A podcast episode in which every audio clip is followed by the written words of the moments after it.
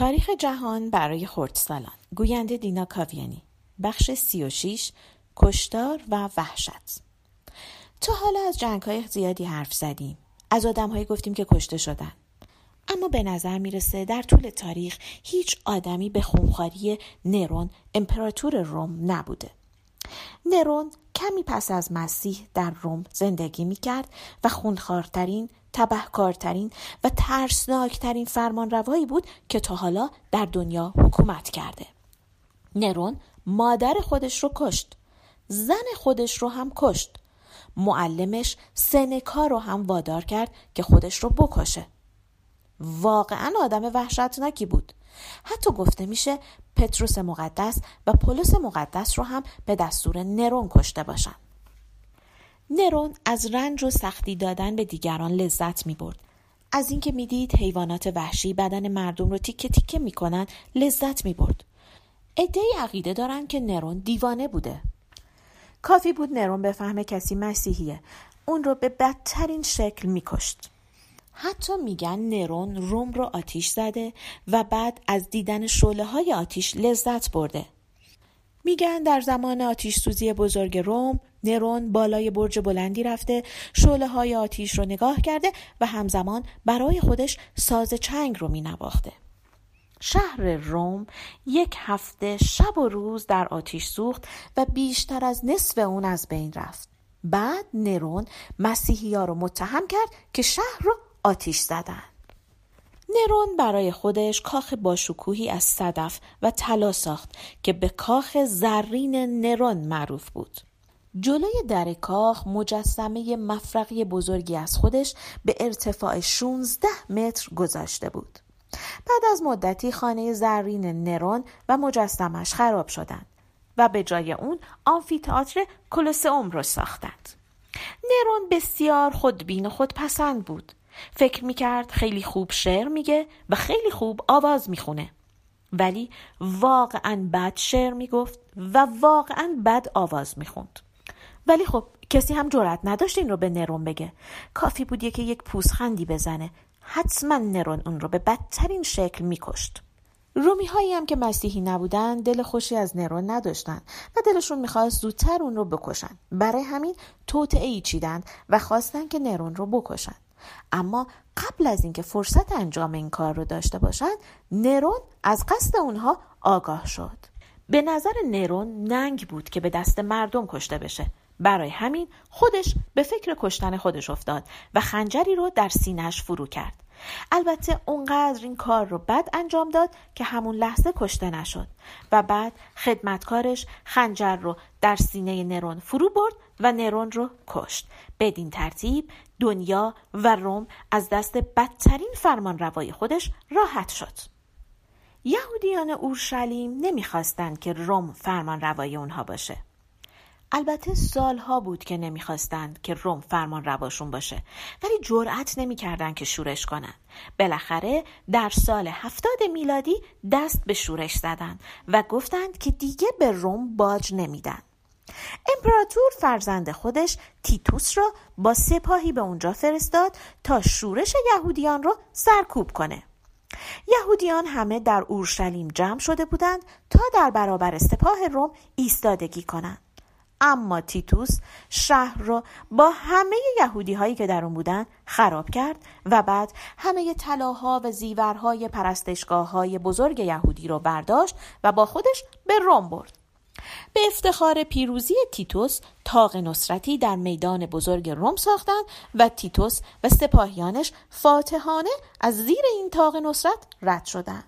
بالای تاق نصرت نقشی از تیتوس کنده بودند که اورشلیم رو ترک می‌کنه و طلاها و زیورها رو با خودش به روم میاره بزرگترین این زیورها شمدان طلایی هفت شاخه‌ای بود که از پرستشگاه یهودی ها برداشته بود شبیه این شمدان الان در خونه همه یهودی ها هستش شهر اورشلیم بعدها دوباره ساخته شد اما یهودی ها در کشورهای مختلف آواره شدند. تیتوس امپراتور روم شد.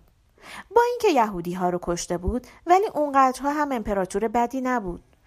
تیتوس یهودی ها رو کشته بود برای اینکه فکر می‌کرد بر ضد حکومت مرکزی قیام کردند و برای حفظ امپراتوری روم اونها رو کشت. تیتوس یک دستوری برای زندگی خودش داشت. امروزه پیشاهنگا هم به همین دستور عمل می‌کنن. روزی یک کار نیک. در ایتالیا آتشفشانی هست به اسم وزو.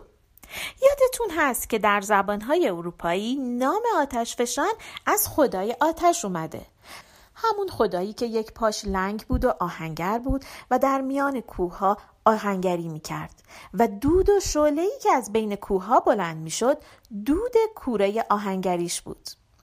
گاه گاهی کوه وزو تکون می‌خورد و سر صداهای وحشتناکی از درون کوه شنیده می‌شد. زمین میلرزید و از دهانه کوه وزو آتش بیرون میریخت و همینطور سنگ داغ و بخار.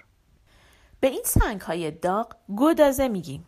گرمای درونی زمین باعث شکافته شدن زمین ایجاد آتش فشان و بیرون ریختن گدازه میشه.